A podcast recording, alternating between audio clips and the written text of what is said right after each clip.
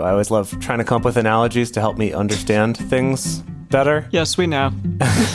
if you think about it, is this idea that there is a natural tendency, say you have two different friends and you become very close with both of those friends, there is a tendency to want to bring those two friends together so that you can all hang out together, so that you can maximize your time, that you get to see them both.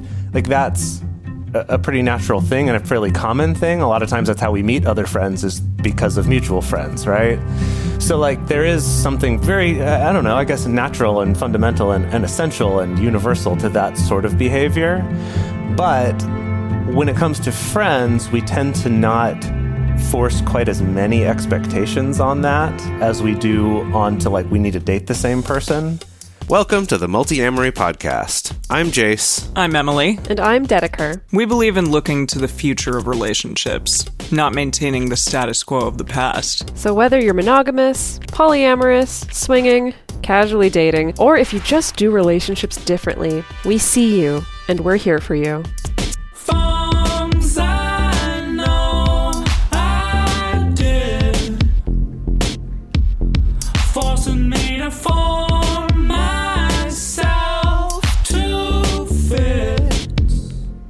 On this episode of the Multiamory podcast, we're talking about triads and thruples and quads. Oh my! Triads and couples and thruples and it's really hard to say that actually. Triads that's, and thruples now, and quads. Oh a weird, oh a very weird version of Wizard of Oz if we just extrapolate that whole storyline out. Well, there then they would be in a quad, right? Beforehand, Obviously. it would have been a triad between the three the three gentlemen, and then and now they're a quad with Dorothy. yeah, Dorothy adds a quad.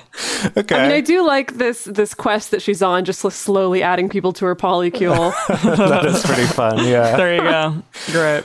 So, three person relationships or triads can be a hotly debated topic. The media loves to talk about them. They're also negatively associated with things like unicorn hunting, and many people have had bad experiences with them, but also a lot of people love them and want them. So, all that said, they can be awesome, exciting, fulfilling relationships, as well as having some unique challenges. So, in this episode, we're going to talk about some of the most common areas of conflict in relationships in general and how they apply specifically to three or more person relationships, as well as some extra kind of logistical challenges that can come up for triads that might not be present in just two person dyads. So, even if you aren't in a triad and don't intend to be, you may still find some of the communication tips to be relevant to other group situations. So, let's get to it. So you see, you wrote out relevant in other group situations such as at work or with friends, or you know, on the Yellow Brick Road, or when a house there has fallen go. on your rival. It's helpful to know how to handle these tricky communication dynamics. Absolutely. I'm sorry. Now you've really planted a seed with this weird polyamorous version of the Wizard of Oz. I don't. it's kind of both exciting and scary at the same time. Right. it changes like the moment when she sees color for the first time it kind of yeah. Oh wow! So that's her like non-monogamy awakening. awakening. Yeah, yeah. There you go. There you go. she's like, it doesn't have to be this way. I understand the relationship escalator. Oh my goodness. I love it. I love that. That's great. it's beautiful. Oh goodness. Okay, so looking at the way that mainstream media covers topics like non-monogamy and polyamory, the impression you would get is that a triad equals the same exact thing as polyamory polyamory always equals triads. Always. That's always what it is. It's you know sometimes it'll be like yes polyamory equals a quad or polyamory equals some kind of even larger polygon um polyamorous it, polygon. Yeah definitely in mainstream media coverage there's just not a lot of coverage of you know interconnecting dyads which as it turns out are actually you know the most common way that people do practice multi-partner relationships. Um, so uh, we went back and looked at a study that ryan witherspoon did dr ryan witherspoon who's been on the show before and uh, the study we're not sure if it's been published yet, and this was not the main focus of the study. Um, so, but we did just find this really interesting kind of little snippet of information in his study, which is that um, in surveying 864 polyamorous people, they he found that only 12.6% of the participants identified as being in a triad and only 4.3% in a quad. And again, these are not necessarily uh, you know, 100% scientifically validated numbers that represent the entire community. But I think definitely of the people that I know, in my experience being in the non monogamous community, it feels pretty representative of the people who are actually in a functioning, ongoing triad or quad is a minority within the community. Is it has been definitely my impression. What would the two mm. of you say?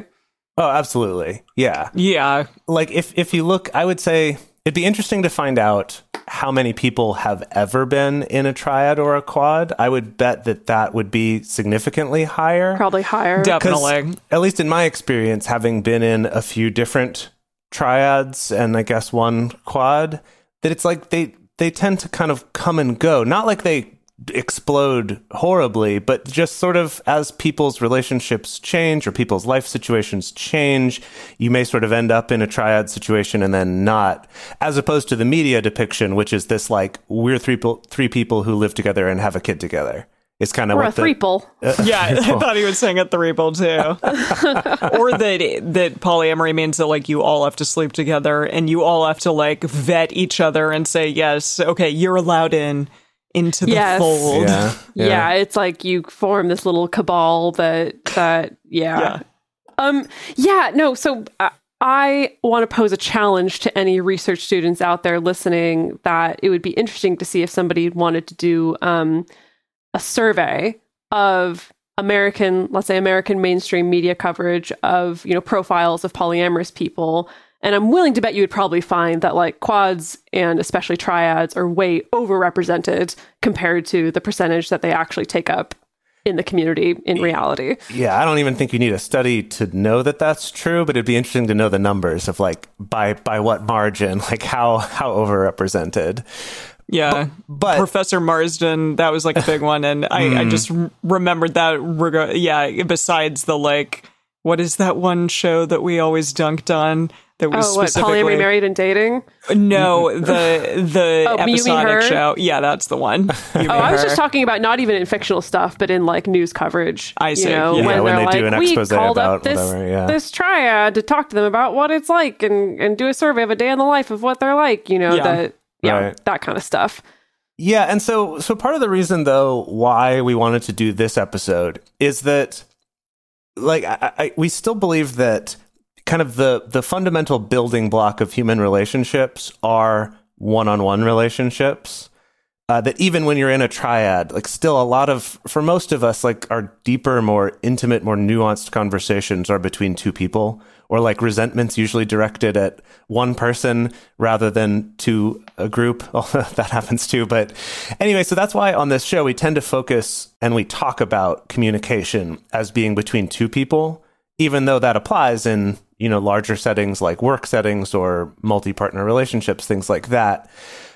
Uh, but we do want it to be clear though that there are some people who like there are some unique challenges for triads uh, or other group relationships and there are some communication nuances that come up in those. And so that's why on this episode we did want to talk about that because there are some people where that is their whole triad experience. I was actually just reading recently uh, from someone who surveyed a lot of different people in triads that actually a not insignificant number of those triads were people who don't even identify as non-monogamous or polyamorous who just kind of this just sort of happened and it worked out. And when asked if this ever stopped working would you seek out another triad? And they're like no i'm a monogamous person. This just kind of works so hmm. that's that's also something that's that's interesting about it that there is a lot of nuance within this world of a lot of variation in experience of triads. Mm-hmm. Yeah, exactly. Uh, I just had a quick fun aside about the word thruple.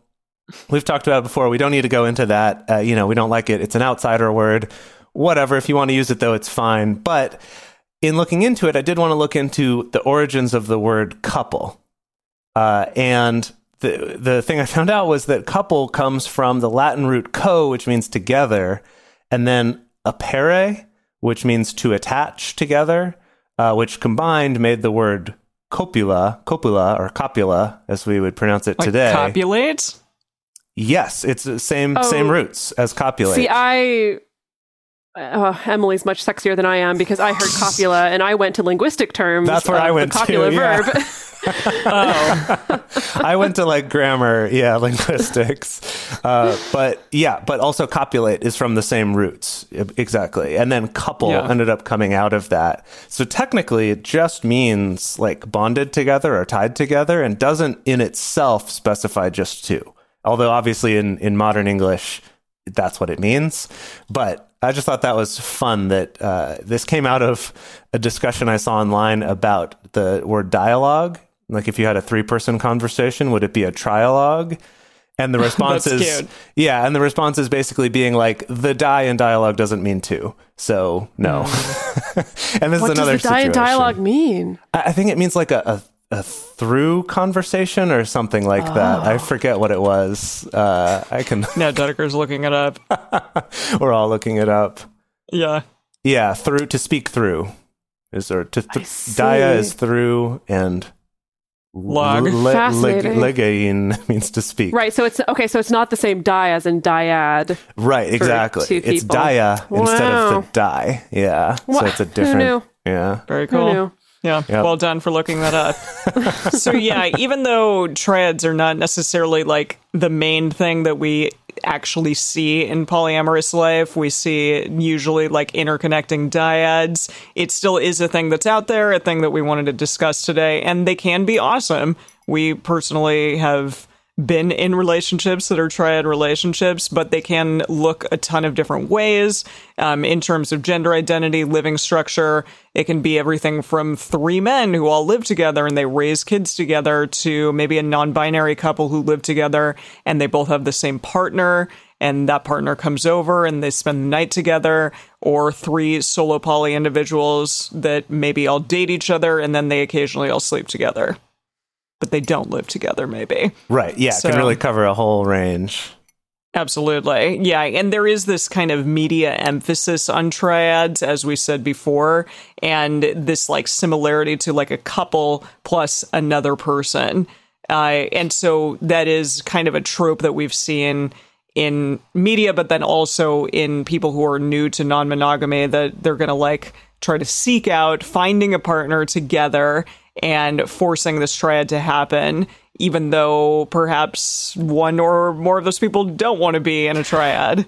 Yeah, it's definitely this weird thing of like I think because triads end up getting a little bit overrepresented and also a little bit fetishized for sure. Yeah. I think Yeah. in media, you know, I mean, especially the you know the classic, you know, Male, man female, with female. two women, yeah, Yeah. man with two bisexual women is just so fetishized, has been for so long, and it does become almost the way that I think about it is that triads seem like they're they're like the gateway drug into polyamory or non-monogamy. You know, usually for a couple, it's like this idea of like, okay, if we can find our unicorn or find our third, you know, that's kind of the closest, safest feeling thing that is the transition into potentially being non-monogamous. Well, and a lot of people who are new to polyamory will try to date the same person. So maybe they're not like classifying themselves as a triad, but they're like, okay, well, you get to date her and so do I. And maybe we'll get to have sex all together and that'll be really fun. But yeah, and that that also somehow feels safer for them. Right. It's like somehow less threatening that way. And so I Exactly. a lot of people will try so hard to find this thing and ironically make it make their sort of journey into polyamory and non-monogamy much more difficult because they're focusing on such a narrow version of what that can look like as Yeah. opposed to kind of the whole broad spectrum of how non-monogamy can look. Yeah, I've definitely seen that for some people who end up in a little bit of maybe like a messy metamor situation or they're having trouble kind of juggling the complex needs of having multiple partners. Some people thinking like this would be a lot easier if I could just get my other partners together, you know, just kind of close the loop as it were, and then we can do everything together. Then it's super easy. Then we can do dates together and sex together and cooking together. And then it's like I get to um, you know, maximize my time and maximize my efficiency by making everybody be in this relationship together. And sure, while that does work out sometimes, usually it doesn't. Usually this kind of like orchestrating of of kind of trying to um I don't know, force this group of people to be together. I've seen tends to lead to a lot of resentment. The thing that I always think about um whenever I see triads and quads, or even bigger, kind of more group style relationships, or even polycules, just something to bear in mind. There's always going to be one person who's having less fun than everybody else. Hmm. Essentially, doesn't mean they're not having any fun at all. N- not at all. It doesn't mean that it's doomed to failure, things like that. But it's just like that's just the way things go. There's always someone who's going to be the person who's the least jazzed about this arrangement than everybody else, and that's important to to think about. I think when it comes to things like triads and quads, is that I think that's why it needs extra time, extra checking in, extra communication. You know, um, because it's like when those kind of things don't get noticed or don't get picked up on, that's what leads to resentment. And I think that's why things like, especially like quads, end up being so naturally some sometimes unstable. Interesting. Yeah. I mean, I think that this is something that makes me think about analogies too. I always love trying to come up with analogies to help me understand things better. Yes, we know. and with this, uh, like, if you think about it, um, and we'll get into this in the bonus when we talk about sociology research about triads, uh, not these kinds of triads, but a different sort of sociology triad. Uh, but is this idea that there is a natural tendency, say you have two different friends and you become very close with both of those friends, there is a tendency to want to bring those two friends together so that you can all hang out together so that you can maximize you know your your time that you get to see them both like that's a, pretty natural thing and a fairly common thing. A lot of times that's how we meet other friends is because of mutual friends, right? So like there is something very very I don't know, I guess natural and fundamental and, and essential and universal to that sort of behavior. But when it comes to friends, we tend to not force quite as many expectations on that as we do on to like we need to date the same person. Um, right. So it's interesting, and and again, we'll talk about this more in the bonus. But like in sociology terms, what we in polyamory would call a V, where two people are dating the same person, and maybe they chat every now and then, or they you know talk to each other. In sociology terms, that is a triad. That there is a connection mm, there. Really. But in non-monogamy, we think of a triad meaning that we're all having sex together generally, or that we're all romantic together, or something. There's kind of like a little the the standard for being a triad is it involves more requirements, I guess, or it could. So that's mm, also something maybe just to kind of be aware of and uh, realize, I guess, that there can also be more breadth in what you consider to be a triad and and maybe realize that the problem isn't itself connecting those people but forcing it to be a certain type of connection yeah, so it's interesting talking about the, you know, kind of forcing something to be something versus kind of ending up there because I do feel that in my personal experience, my triad and quad experiences that were positive were ones that did happen a little bit more organically. And I even realized earlier in the episode, Jase, that we've been in a quad where it's like, Jase, first you started dating one half of a particular couple. And then, like, years later, I started dating the other half of that couple but it was but I never identified that as a quad, even though technically the shape of it was such. Well, but that's it, my question. Does it have to be a if it's a quad, does that mean that every single person is engaged in relations together of a sexual nature, potentially, or romantic? Because you two were really just like two people dating each other I mean, there, there were another, some sexual situations yeah, also, but true. not like I don't know. I don't make up the rules, Emily. No, I know, well, but I, think, I, I want you to tell me. That's kind of our that's kind of our point here, though, right? Is that yeah. is that it's not so black and white about what those rules are? Because I think that when the media talks about this, or when people who are not polyamorous themselves think about a triad or a quad, to them it's always they all live together like that's kind they of they all live together or they all sleep together. Yeah, both both of those. I'd say they all live together. They all have sex with each other. That that that kind of is the assumption or the association from outside. And for some people, it is that. But mm-hmm. for others, it's not. Like, even if they do live together, for example, I was just reading a story recently about a triad where they all they live in a three bedroom apartment so like they each have their own room too. So it's not like the image of they all pile into this same bed. They do sometimes, but yeah. that they don't have to. Like it's not always that. Uh, and I think that they also date, you know, each date other people outside of that as well, or at least do sometimes. Right. So like that's polyfidelitous thread. Kidding. Something like that. Right. Right. So so anyway, I guess just just that that it can look a lot of different ways, um, and that the stuff we're talking about in this episode, some of it I think will be more relevant to people who do live together because people do that, um, but also uh, relevant to places where they don't, and we're going to kind of touch on those as we go through these different areas of conflict of how they can apply differently if they're sort of uh, more of like a couple with a third who doesn't live with them kind of dynamic versus everyone living together versus everyone separate, things like that. Yeah, I guess I'll just say, sort of in a similar fashion to what we were talking about earlier, that when the three of us were engaged in a relationship, like it did feel really organic and like it just kind of came out of the relationships that we were in. But with the fourth person involved, uh, it was at at one point fine-ish, but then it became not fine. Um, and I think that was an example of you know someone not feeling good or feeling less good about the situation as the other three and that's just kind of interesting and that did feel perhaps a little bit more forced than just the organic relationship between the three of us. Yeah, yeah. So like in our history, yeah, it was started out as a quad that then kind of collapsed into a triad um, for a little while. And yeah, I definitely think about that. That um, I think is definitely an example of how sometimes just group dynamics can create weird power dynamics. Yeah, it definitely It- did. it- within any with any kind of structure, whether that's a triad or a quad or larger or things like that, or even just a polycule that's not necessarily all co-connected or commingled. That there can definitely be a sense of, oh, but like everyone else in the group wants to do X, Y, and Z, and I don't feel like I have a choice, or I don't feel empowered to speak up, or I'm just going to hold on to it and be resentful. You until know, finally it does blow up and until then it it really blows up. blows You know, yeah. yeah. So so that's definitely something to think about. I think with all of these things. All right. So for this, meat of this episode, which is talking about the six most common areas of conflict in relationships and how those apply in three or more person relationships.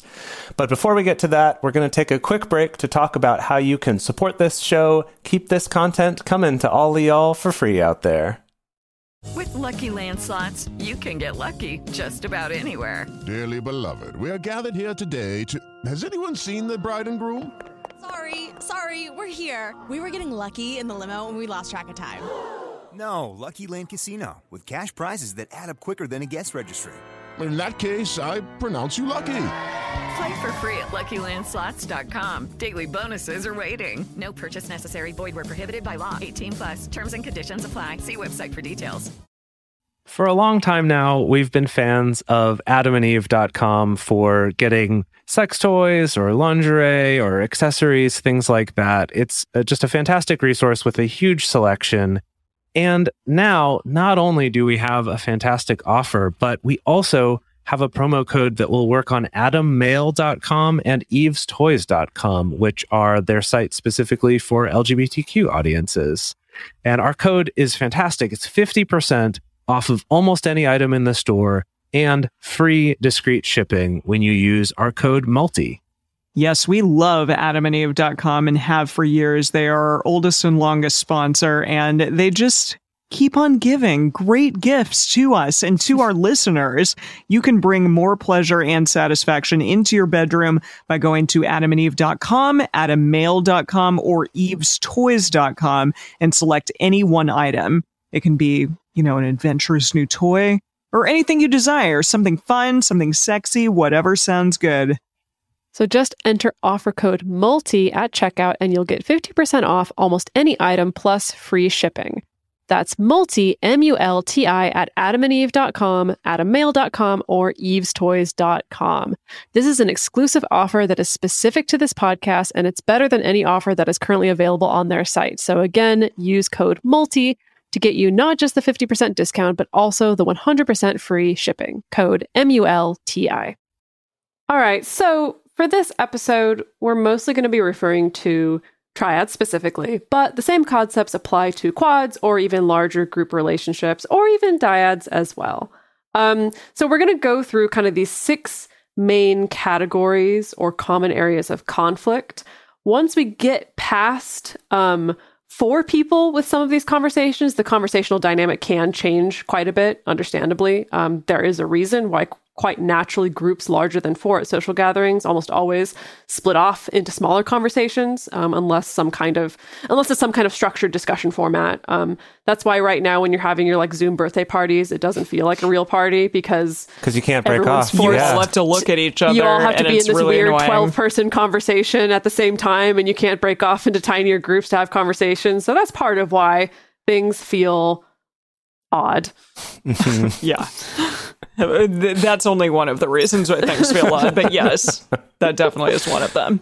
All right, so let's get into these six main categories of disagreement. Uh, this is identified by a Pew Research study, which is all about the reasons for disagreement in romantic relationships scale, or RDRRS. Radars. almost it's almost like radars but it's like the opposite of Radars. radar Well, you're right. It is a little bit like radars. You could Yeah. radars. So you have radar to address your radars. There you yeah go. There you, you go. got it Okay. Good. so I'm going to quickly point out the six, and then we're going to get into each of them specifically. So the first one is going to be inadequate attention or affection. The second, jealousy and infidelity. The third, chores and responsibilities. Oh boy, we had a whole episode about that one. Yeah. Uh, sex is number four. Uh, control and dominance is number five. And then future plans and money is six. So let's go into the first one. All right, so inadequate attention or affection. So something that can happen in any relationship, but definitely polyamorous ones. Uh, not showing enough love or affection, having lack of communication, and then one person maybe not paying enough attention to another person. So these can really be enhanced by comparisons made to other people in the relationship. Uh, it maybe your partner is dating someone new, and you feel like there are comparisons being made between the two of you, whether or not those are internal comparisons or external comparisons. You could be feeling like your partner is more distant from you, or like you're losing both people in the relationship if you are in a triad, or that you're the third wheel that's a tough one, especially in a triad relationship. Uh, and if there is a couple and like a couple plus a third dynamic, then you really definitely need to be careful about this one, both about maybe neglecting the new person or about being so excited, having so much NRE for the new person that you're not focusing on the existing relationship. Yeah, that one's interesting because it can it can go either way there. Absolutely. Yeah. I I think it's worth mentioning that this study that came up with these six categories for disagreements uh, were, you know, these were with married couples, with heterosexual married couples, is what this studied. So that's just kind of, we're using this as like a jumping off point and looking at how these things can change when you're non monogamous and specifically when you're in a triad or a quad. So I think it's like this idea of not having adequate attention or affection affects all relationships. That's a fairly universal thing. But like within triads, there's these little nuances for how that can show up or, or extra, I guess, traps for how that might show up and you might not be aware of it, especially with like NRE being involved, right? Because it's messing with all your brain chemicals. Yeah. Yeah. So uh, within this kind of category, not being appreciated is another thing that can happen. Hmm. And again, this is a big issue if there is this kind of couple, like established couple, that adds a third dynamic that's happening here. And it is really important to address things like this before they become a big systemic issue within your relationship. And something like radar that we've talked about ad nauseum on our show, but it's great. Go back to episode 147 to learn all about radar again. Uh, that's a really good way to kind of address this issue before it becomes blown up and out of control. Yeah, I've definitely in my work, I've come across an, uh, a surprisingly number of clients who who are a third or even seek out being a third or like want to date a couple and stuff like that. And maybe I'm just kind of biased by the people that end up coming to me, but it's like I see thirds often do a lot of emotional labor for the couples that they date. A Yeah. lot. A lot. You mm-hmm. know, a lot of being really intentional of like, okay, I'm going to make sure everyone gets a relatively equal feeling amount of attention and communication. I'm going to try to be really intentional and I'm going to try to, you know, oh, if they're having issues, I'm going to try to give them space and be understanding or I'm going to help them talk through things. Um, and I mean, not that that's a bad thing, but it is something that if this is something that's like not acknowledged or it doesn't feel like there's a relatively equal exchange of emotional labor, that that can lead to resentment for sure. And I think definitely falls under this category of feeling like there's not enough affection or not enough appreciation. Yeah. So that leads us into the next category of conflict in this Reuters scale, which is jealousy and infidelity. So in traditionally monogamous relationships, this could include things like talking to an ex partner, feeling possessive, feeling jealous of what happened in past relationships. For non monogamous relationships, the jealousy is more likely to show up earlier on, often between other members of the triad. You know, I've definitely seen that as a triad's kind of getting settled and trying to figure out how they work, uh, you know, in kind of that unknown phase of not being sure how these relationships are all going to play out you know because of course it's like we all know that that it's probably unlikely that it's going to be just like perfectly equal amounts of like attention and affection and attachment between all three legs of the triangle but it's that kind of early phase of figuring that out that that can definitely bring up a lot of feelings of jealousy of who's getting more attention who's getting more affection who's you know i mean it, it goes so hand in hand with that first uh, item on the scale about also feeling a lack of affection and things like that. Um, mm-hmm. For more established triads, jealousy can come up in regards to feeling left out of certain situations, um, but it may less be less likely to come from a place of being worried that you'll be abandoned or not loved. But again, every single situation is different, especially when it comes to jealousy. Yeah, yeah, absolutely. And I think it's it's also one of those things within polyamory, jealousy carries this extra stigma of like if I'm feeling jealous, I must be doing something wrong. I'm a bad polyamorous person. Right. Yeah. And we can sometimes not acknowledge that that's coming from something. Like maybe it is from not feeling appreciated enough. Maybe it's that there's some need or desire of mine that's not being met. Something like that. Right. And so things like radar, you know, ways to communicate about that before that becomes so bad that it's your experience is awful is is really important um, to kind of get to the root of like what's making you feel those things. Mm-hmm. Uh, and then within this jealousy and infidelity category, one of the topics of disagreement that they mentioned were about whose friends do we hang around more.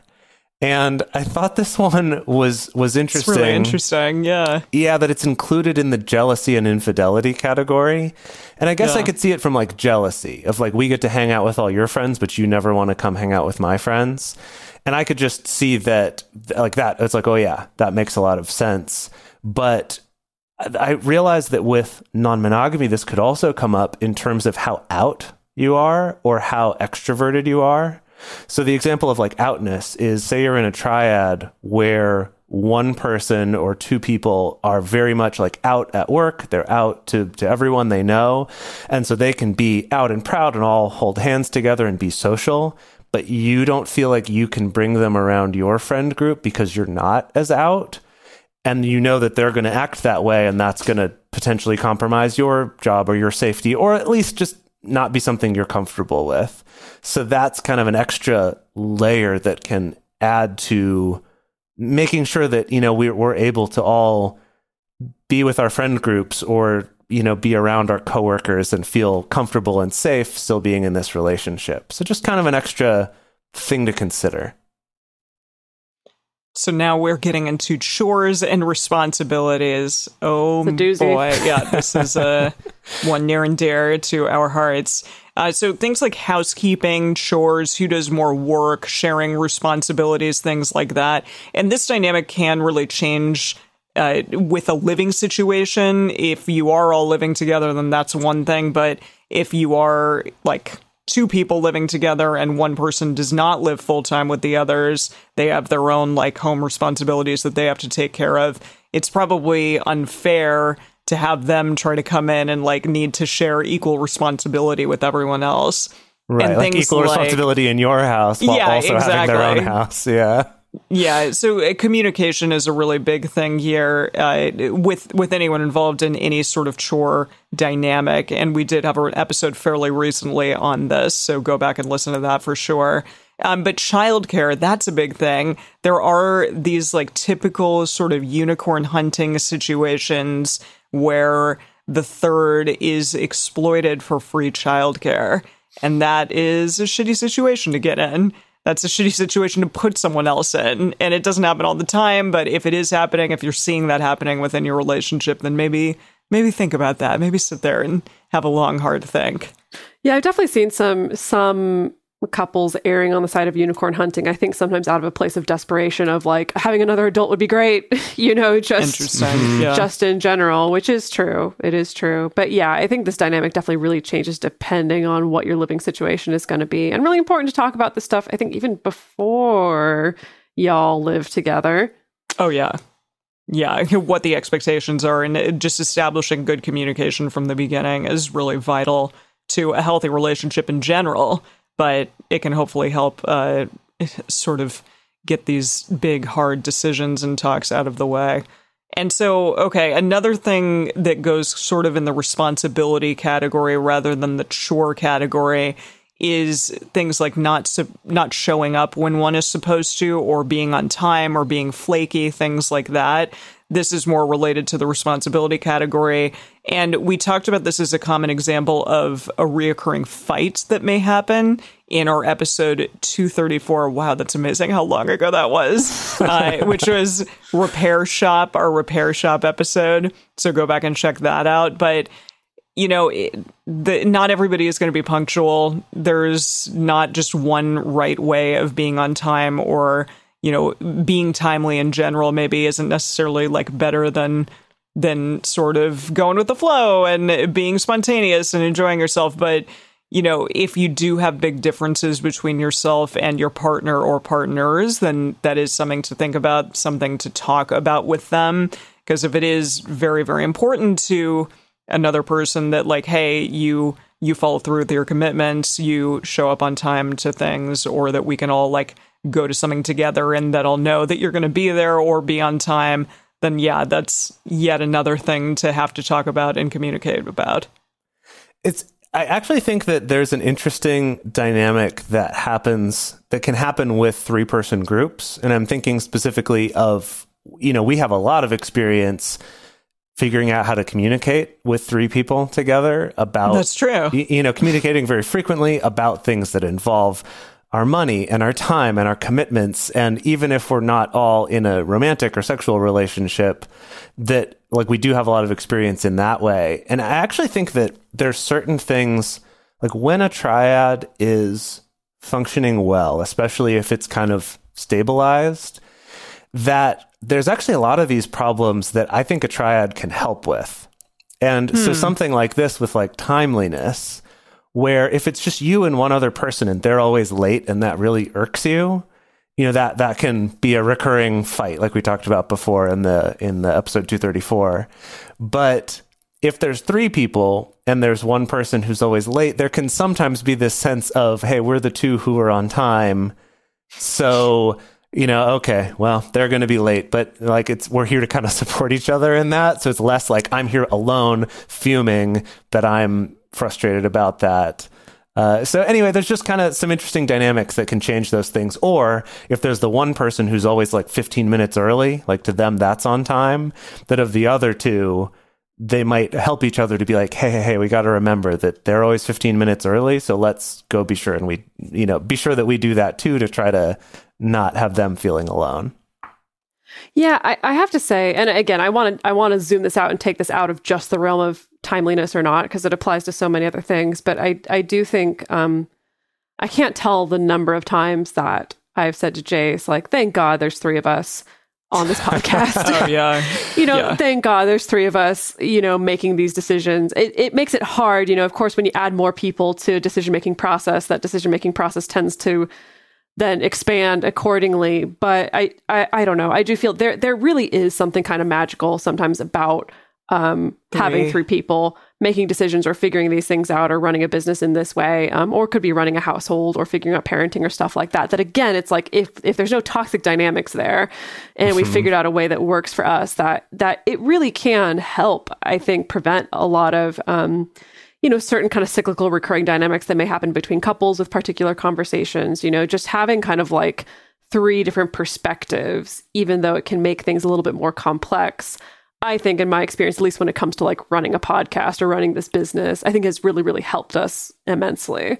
Yeah. I agree. Well done, Yeah. us. well, well done. Yeah, and it's actually what's funny is researching this episode and thinking about the three of us and stuff has kind of made me think more about like, gosh, triad relationship actually sounds amazing. Again, assuming that it's that it's functioning well and that people are comfortable with it and that it has some like flexibility to it, that it's not trying to like rigidly be one thing. But when I think about how over the years of doing this show, how often like one of the three of us will either be super overwhelmed or feeling just like depressed and down and hard on ourselves or is like letting criticism get to them or whatever and that the other two are there to help you know pick them up and support them or take on some extra burden because they're really overwhelmed in a way that when it's just two people that can be harder to do because there's just one of you trying to hold up the other. And i've had that experience with just one other person where we kind of take turns like dragging each other down? Not intentionally mm. but you know you can get, get kind of caught in that cycle. And i find with three it's like you just have a little more leverage to kind of help each other out. Yeah, it is a magical number for sure. okay. Category number four sex sex i'm Let's trying to make it a about two syllable word sex Sex, add some H's in the middle there. Yeah. Hex, yeah. Uh, okay, so this includes things like, you know, one person wanting sex more than someone else, or how frequent we have sex, or what types of sexual acts we do, things like that. So, at its best, a triad involves op- awesome, involve. awesome. It could involve awesome group sex as well as not always having to be in a group, uh, and sort of a variety of sexual acts with your different partners. Right? This could be anything from one partner having a much higher sex drive, and they could be then getting their needs met by the combined efforts of the two different partners, and each of those partners only have to have sex half as often as the one who wants to have it all the time, right? It could look something like that, or it could be about two of the people exploring a certain kink together that the other might dabble with a little bit, but isn't as into as the other two. But what I'm getting at is not saying like a triad is good if everyone's having lots of sex. I, I don't mean that at all. But what I mean is when there's sort of freedom to get your sexual needs met and that the triad is helping that rather than being something that's like, gosh, I feel like I'm now forced to have sex twice as often because there's two people wanting it from me, right? Mm. Or, or now I'm forced to only have group sex. Exactly. Mm. Yeah. You know. That I don't get that one on one intimacy that I also like. Yeah. And I will say, as fun as group sex is, everyone reaches a point of being sick of it. maybe that's, That's true. It's maybe like, that's a know- controversial opinion. That's a controversial opinion. I've just I've just seen and also experienced that it's fun. Threesomes are fun. Moresomes are fun. Orgies are fun. But if that's the only thing you get access to in a particular relationship at a certain point, um, it gets just a little exhausting and dehydrating. Yeah. Really. Dehydrating. Love it. Yeah, I mean, but definitely, um, I think because there is this like, it's like in a triad, there's in, there's inherently that kind of wide range of options that could be boiled down to either just having the opportunity for group sex, everybody together, or having one-on-one sex with multiple people. That means that it is also right for there potentially be conflict around this, right? I mean, like we I think we've all heard of like the typical kind of nearsighted unicorn huntry kind of rule of well we're only allowed to all have sex all together you know and the main couple can have sex together but the third is only allowed to be brought in for threesomes and there's no one-on-one sex or and maybe even during the group sex You have to certain sit in the are- corner and watch. well some people could be into that some Yeah. people could be very excited by that you know um but stuff like that that this is also an area that's important to feel comfortable talking about and communicating about in a really proactive way. Now, what's interesting is that according to this, you know, this Pew Research study that kind of put all this information together, under the sex category, they also categorize conflict around telling private information about your relationship to others, which is really, really and interesting. that that's in the sex category. But I get it. I think I get it. Mm-hmm. I think I understand what they're getting at because, yeah, some people are like, no, that's our private information. We don't talk to our friends about that. We don't talk to potentially other partners outside of the triad about it. Right. Yeah. Yes. And then other Yeah. people just don't care. It's like, yeah, whatever.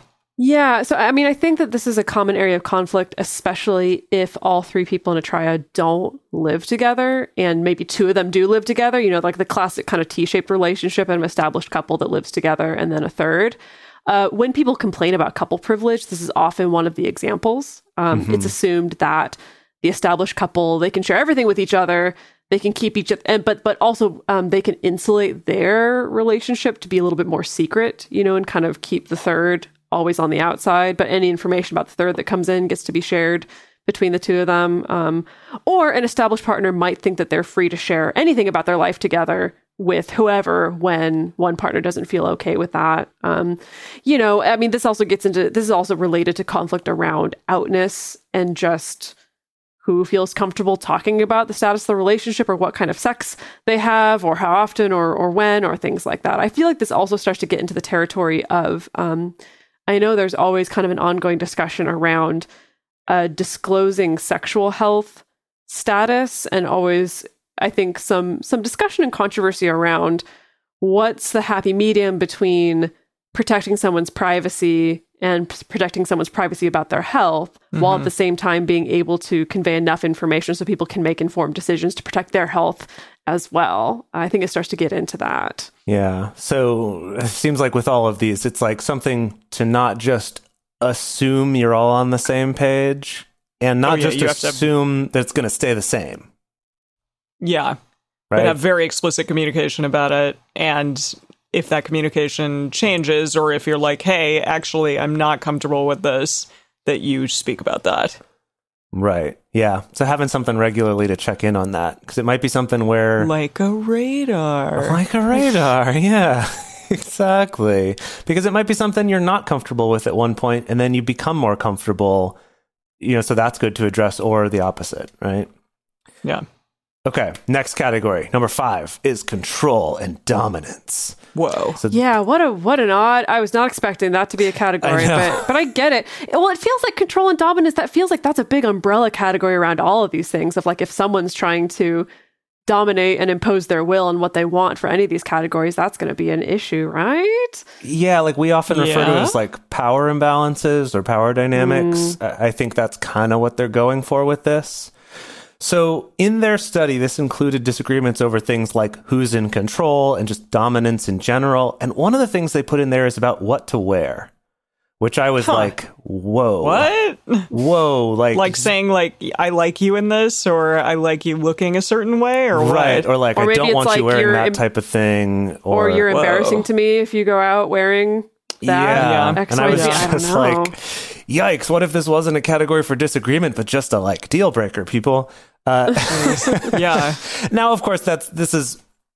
I do want to be clear when we're talking about control and dominance, we're not talking about that within the context of, uh, y- you know, a sub, like a Not- not in a consensually kind of- sexy way. right? We're not talking about Yeah. that sort of thing because these can all be dynamics in that, uh, but but more if these are part of your normal life.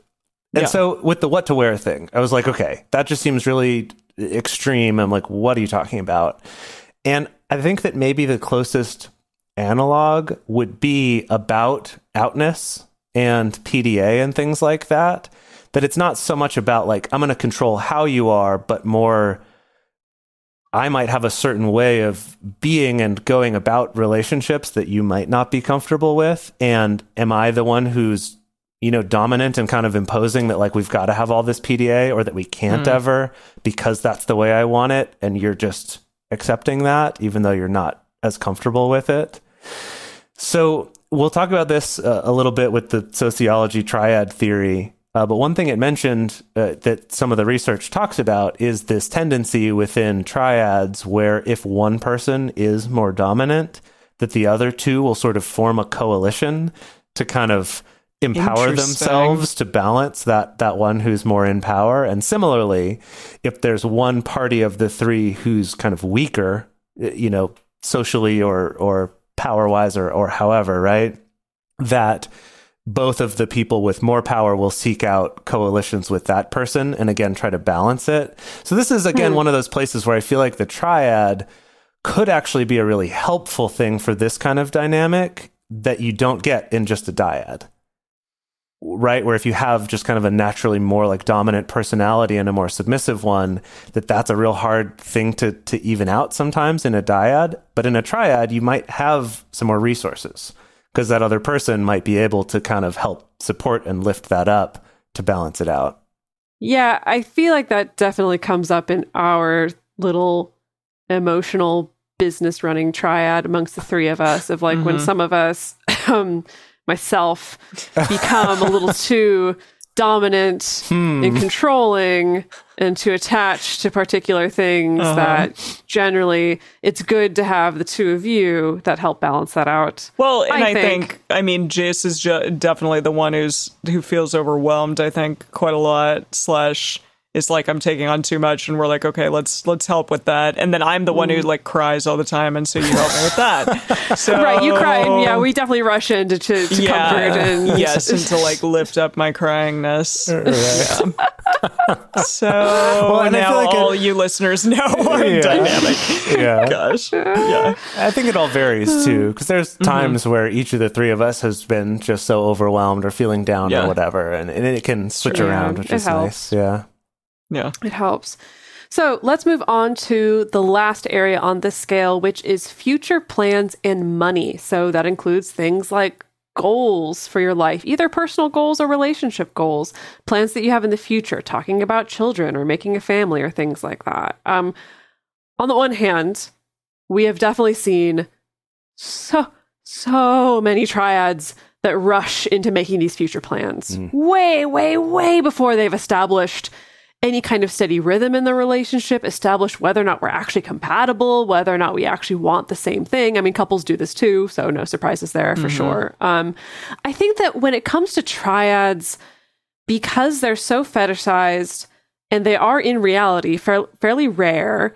And I also feel like people who are seeking a triad have a sense of how rare and how difficult it is to find somebody or multiple people for a triad that there often is this sense of the first person that comes along, oh my God, we need to take this opportunity. Like the window's going to close. We need to grab this person escalate with them, start talking about having babies, start talking about moving in, you know, because because this is not going to come along again, you know. Um this happens all the time. Again, happens in dyadic relationships too. And definitely when you're in our NRE with somebody, or if you're trying to realize a very specific vision for yourself or your polyamorous relationships, of course, it's great to enjoy that NRE and it's great to enjoy like all the wonderful bene- benefits that a triad can bring. But again, as we always say, don't sign anything in the first year of being an NRE with somebody.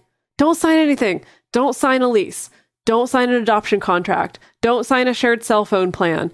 Don't sign a what else can you sign? I don't you know. can a buy bank an animal together. together. a bank account. Yeah. Don't don't don't sign adoption papers on a dog.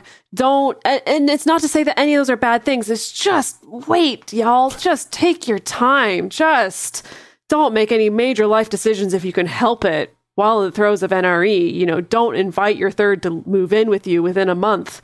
You know, just it's okay. I promise you it's okay. I promise you it's okay. I'm shaking my hands. I cannot promise you hard enough that it's going to be okay to take your time.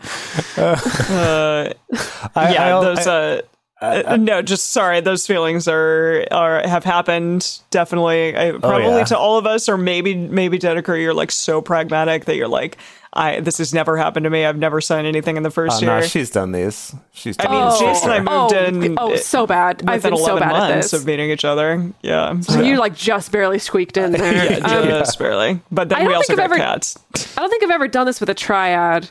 Although, did we start Multiamory in the first year? of Oh being a yeah. triad? Oh, yeah. Uh, yeah. No, we yeah. got real lucky Well, on that. we got That- really well, but we didn't know. But yeah, but we weren't like throwing down major money or, or getting into any kind of No, contracts. it was just just, a like little- let's it was a record a, podcast baby- and have a talk. Like we were just like baby little baby podcasters. Yeah. Okay, so that's okay. that's okay Sure. then. right. we willed this thing to be what it is today. But definitely, definitely in my dyadic relationships in the past, I've been real bad about this, Mm-hmm. and it's not gone good. Yep. It has not gone good. Yep. Yeah. No. Uh, and then, okay, the, the next thing in this category about future plans and money is the money part, right? So questions like who pays for stuff or someone using all of someone else's money or things like that. All of it. yeah. So, so for this one, it, it really, and we talked about this in previous episodes about managing money as well, but just there's a lot to factor into this. It's not just make it all equal. It also depends on each person's earning potential and their life choices as well as their like desired lifestyle and the cost of that. Like there's a lot of factors to go into this. So it's too much to try to to cover all that again right now but some good resources to look at for this are actually resources for roommates negotiating bills and expenses uh, because a lot of the common conversations that might come up also would come up in that same situation right where you're sharing the expenses for the place you live um, so you know, just just keep all that in mind, and then whenever possible, and I recommend this for dyads as well as triads or quads, is whenever possible, keep as much of your finances separate as possible. And I know this is a controversial opinion. a lot of or people, at least partly separate. at least partly separate.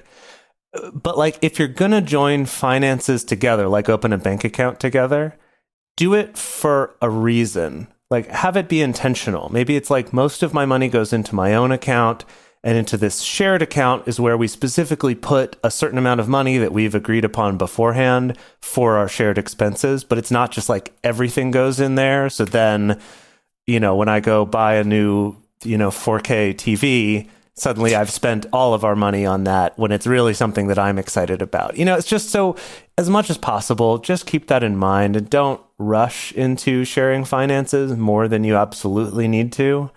Um, and you know, and maybe ideally find someone who is like a financial advisor who's poly friendly. Look up on like the poly professionals or the kinkaware professionals list and try to find financial advisors or accountants or like someone to Or go help hit you. up go hit up our guest Hadassah Damien Yes. Yep. at her site because she's also polyamory friendly. Absolutely. Yeah. Yeah. Alrighty. Finally, let's get into some extra concerns that we didn't talk about here. So kind of the catch-all that didn't end Sure. up on the Redders. Yeah. Yeah, I guess things that are things that are maybe more logistical concerns or more external factors and not just about disagreements within the relationship. So, first of these I wanted to bring up is just having a conversation with three people is different than with two.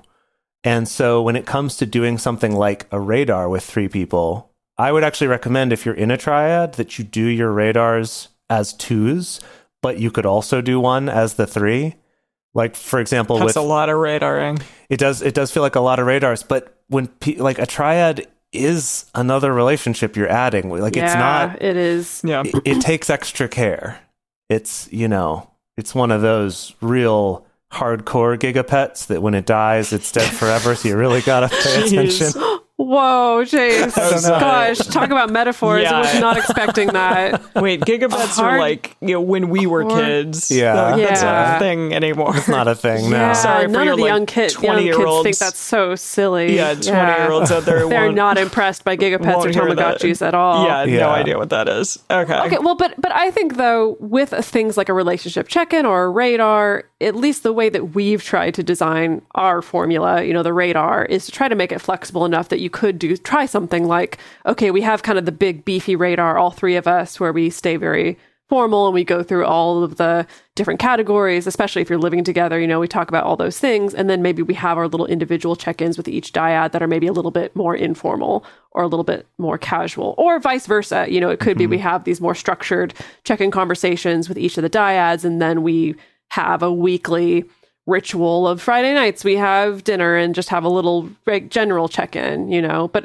but I do think Yeah. that those conversations are a good opportunity for um you know, again, it's like if someone's just more inclined to not want to bring things up or be more quiet, that actually kind of having three people in the conversation can help with that if Yeah. the two other people are at least savvy and, and aware of those Hey, dynamics. you should speak up a little bit more. yeah, or, like, hey, what, do you, what do you think? Yeah. Yeah, because Yeah. it's just the two of us talking and we haven't heard anything from you. Yeah. Absolutely. That and that's yeah, that's what I wanted to emphasize as well. So I'm glad you brought that up. Of just like with three, it can also be easy for one person to just sort of disappear into the background on Mm-hmm. certain conversations. So really like be aware of that. Make sure everyone's like- having Especially if the and- other two really enjoy dominating the conversation. Yes, and I'm it's like looking at both of when, you. when when we're in a business meeting and I'm being I too alpha and Jase and I are butting heads and then suddenly I'm just like, Emily, what do you think? And I'm like, whoa, okay. okay. Emily, say It's something. time for me to be the mediator again. yeah. It's fine. Yeah. Um, our last meeting went quite, it was quite chill. It was good. great, yeah. It was good. We've yeah. got we've gotten a lot better yeah. over the years. Yeah. Just It's so much taken practice. six years, but here we are. Yeah. all right. Uh, the next one is traveling together or going on dates with all three. And again, depending on how out you are, this is really going to be a big thing. And I will, I'm sorry, quick story. Just, I remember when I was out with my partner who I live with when we were still dating other people, and we were out with this lovely woman that both of us were dating. And I sat at the bar with that woman while he was getting us drinks. And this guy comes over to us and is like, Hey, ladies, and like getting all in and stuff. And then as soon as Josh walked over, he was like, Oh my God, I'm so sorry. Oh, wow, wow. Okay, whoa, sorry, man, sorry. And like ran away. And I'm like, Really? This is another freaking like showing that you know women relationships or or yeah are not as big of a deal as Oh, we could between men We could rant about women. that for hours. Honestly, I I Yeah. could go off on a whole thing about how you know just the presence of a man Mm-hmm. unfortunately does more for like protecting you from weird other men than just like yourself. It drives me wild. Um, Yeah. and I'm gonna stuff down that anger for another day. no it's all good but Save- yeah save but that uh, one, yeah. but when you are going on dates with all three people, yeah, that's i it's an interesting kind of consideration to think about whether or not that's even going to happen, uh, whether or not you're going to always just go out together or you still have two person dates,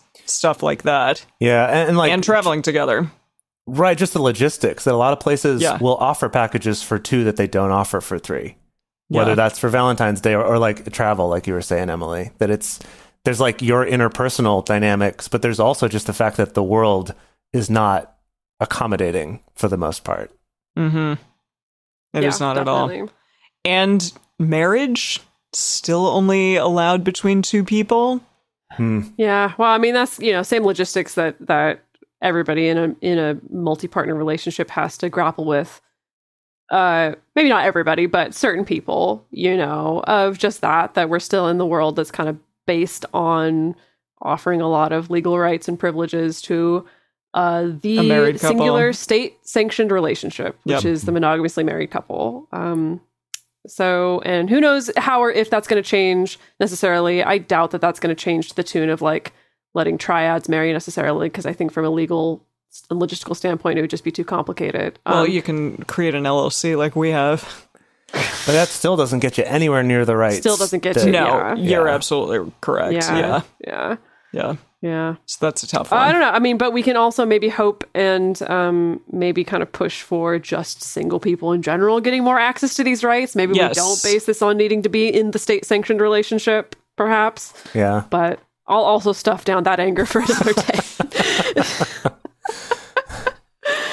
Uh, yeah, same thing connected to all that. You know, child custody often only granted to two people. Again, you know, we're seeing exceptions happen, some certain legal precedents being set in different countries and in different states and things like that. But that's still something to bear in mind that, you know, we definitely have seen some triads who um, raise kids together. Either they have a child together, or you know, the uh, you know a third person who kind of comes into the relationship becomes an adoptive parent in some kind of way, at least functionally. Um, but we're still still having to fight that battle and try to figure out, you know, how do we make uh, parenting work outside of just the dyad? and that's definitely something to go and talk to legal counsel about you know like we had diana adams on the show a long time ago her website has a lot of resources for that as well free resources as well Um, so, but but definitely something to look into, like what are your legal options based on where you live and things like that, because it's it's real complicated. So Yeah. can't can't deny that.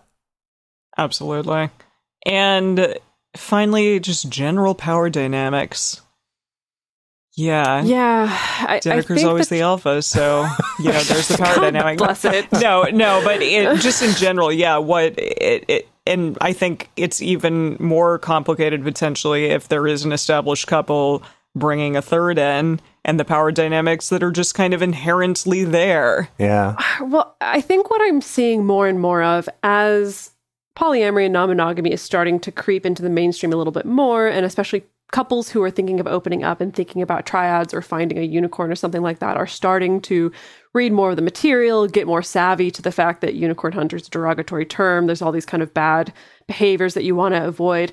And unfortunately, I think that's kind of lulled a lot of people into this false sense of security of, oh, no, no, no, we, we'd be really good to this third person. Of course, we want them to have an equal share in the relationship. No, we'd be really, really nice to them and, and really respectful of them and like make sure everything's really consensual. And it's like you can be really nice and and really respectful to a person and there can still be a power dynamic Absolutely. that's making it difficult to actually consent fully and and making it difficult for them to uh be a full equal decision maker about what goes on in the relationship you know? So so that's all. And I, i've definitely seen this start to play out among people you know among couples who think that they're just like they are being super respectful and doing everything nice but still not cognizant of the fact that like there's a power differential when it comes to money or establishment or outness or work or things like that. So just just y'all just check yourself before you wreck yourself Yeah. I guess when it comes to um, what power dynamics may potentially be in your relationships. yeah. Okay, so we're going to go on and record a bonus episode where we're going to talk a little bit more about this field of triad research in sociology. Uh, and if you are a patron, we would love for you to join us for that conversation because we're going to do some good nerding out.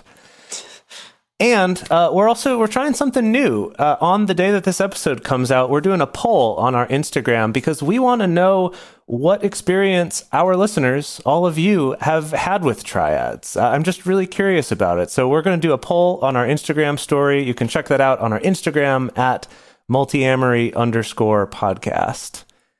The best place to share your thoughts about this episode and discuss with other listeners is in this episode's discussion thread in our private Facebook group or Discord chat. You can get access to these groups and join our exclusive community by going to patreon.com slash multiamory. In addition, you can share with us publicly on Twitter, Facebook, or Instagram. And you can email us at info at. Multiamory is created and produced by Emily Matlack, Dedeker Winston, and me, Jase Lindgren. Our episodes are edited by Mauricio Balvanera. Our social media wizard is Will McMillan. Our production assistants are Rachel Shenowork and Carson Collins. Our theme song is Forms I Know I Did by Josh and Anand from the Fractal Cave EP. The full transcript is available on this episode's page on multiamory.com.